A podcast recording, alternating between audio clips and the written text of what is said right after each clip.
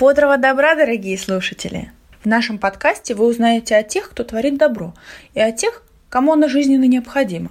Нас зовут Марианна Бушуева и Ирина Лобазова, и мы расскажем, как здорово быть социально активным, ведь благотворительность – это сразу и про себя, и про нуждающихся, и про общество в целом. Бодрого добра, дорогие слушатели! Меня зовут Лобазова Ирина, и я являюсь одной из создателей подкаста «Бодрого добра». Сегодня я хочу рассказать вам о том, почему я уже 10 лет хожу в Российскую детскую клиническую больницу и помогаю детям в качестве волонтера. Так получилось, что в детстве я болела хроническим заболеванием и очень много времени проводила в стенах больницы. Мне всегда было очень грустно, одиноко и скучно. Я очень люблю общение.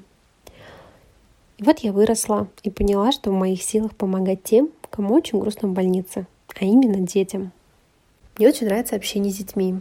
Я всегда это повторяю всем своим родным и близким, потому что дети заряжают нас энергией, и они дарят нам надежду на светлое будущее. Потому что дети умеют видеть в черном белое.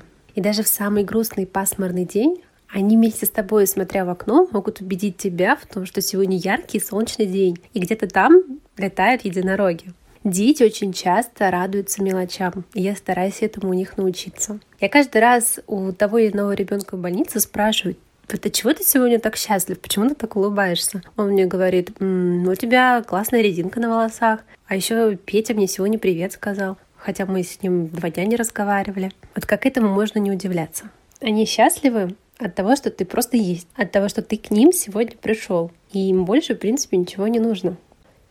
А с волонтерством я познакомилась еще 10 лет назад, будучи студенткой в Российском экономическом университете имени Плеханова. Я тогда училась на финансовом факультете, и вместе с ребятами мы решили, что мы хотим творить добро. Каким образом мы пока не до конца понимали, но точно знали, что это будут дети. Дети либо в детских больницах, либо в детских домах. И выбор пал на Российскую детскую клиническую больницу, в которую я по сей день хожу.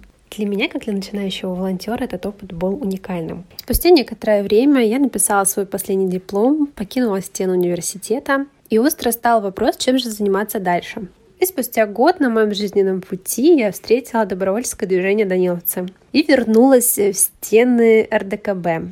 Сейчас мы ходим в два отделения – нефрология и гинекология. И часто новенькие волонтеры, которым я очень хочу передать свой опыт волонтерства, спрашивают меня, Ирина, как ты ходишь сюда, если ты понимаешь, что дети, в принципе, похожи на здоровых. Они не выглядят больными. Почему ты сюда ходишь? Они лежат с родителями.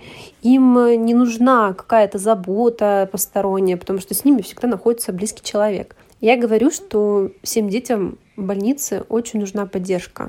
Потому что если я вспомню свое детство, это где-то два-три раза в неделю я попадала больницу на скорой, меня увозили. И я помню, как я одиноко смотрела в окошко и не знала, чем заняться. Хорошо, если к нам подселяли в палату какую-нибудь девочку, с которой можно было поиграть, поделиться своими игрушками. Но очень часто получалось, что ты с мамой проводила все свое время, грустно смотрела в окно и Хотела выйти на улицу, погулять с кем-нибудь. И раньше не было волонтеров, которые могли бы к нам прийти, поиграть с нами. А сейчас такая возможность есть.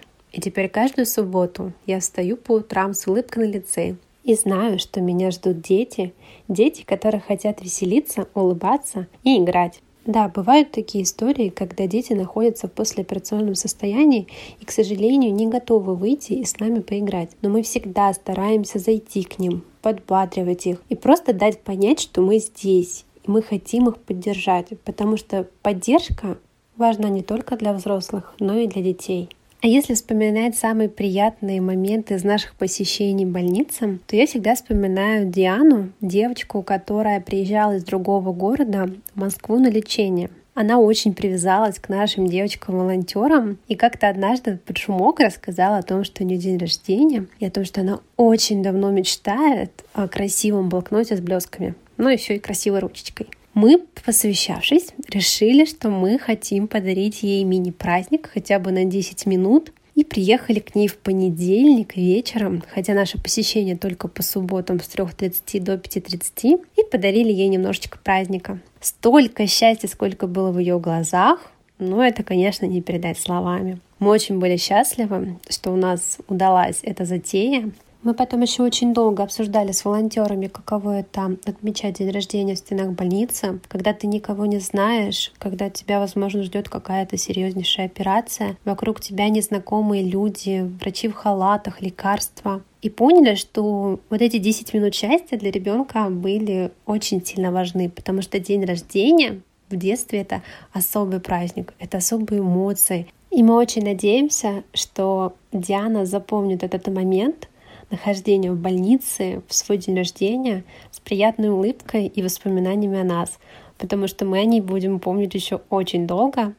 И таких замечательных историй, связанных с нашими посещениями в детской больнице, очень много. Я могу рассказывать о них бесконечно. Но могу сказать одно. Они меня всегда заряжают и мотивируют делать намного больше, чем я могу. Я очень хочу поделиться с вами всеми историями, которые происходят с нами в стенах больницы.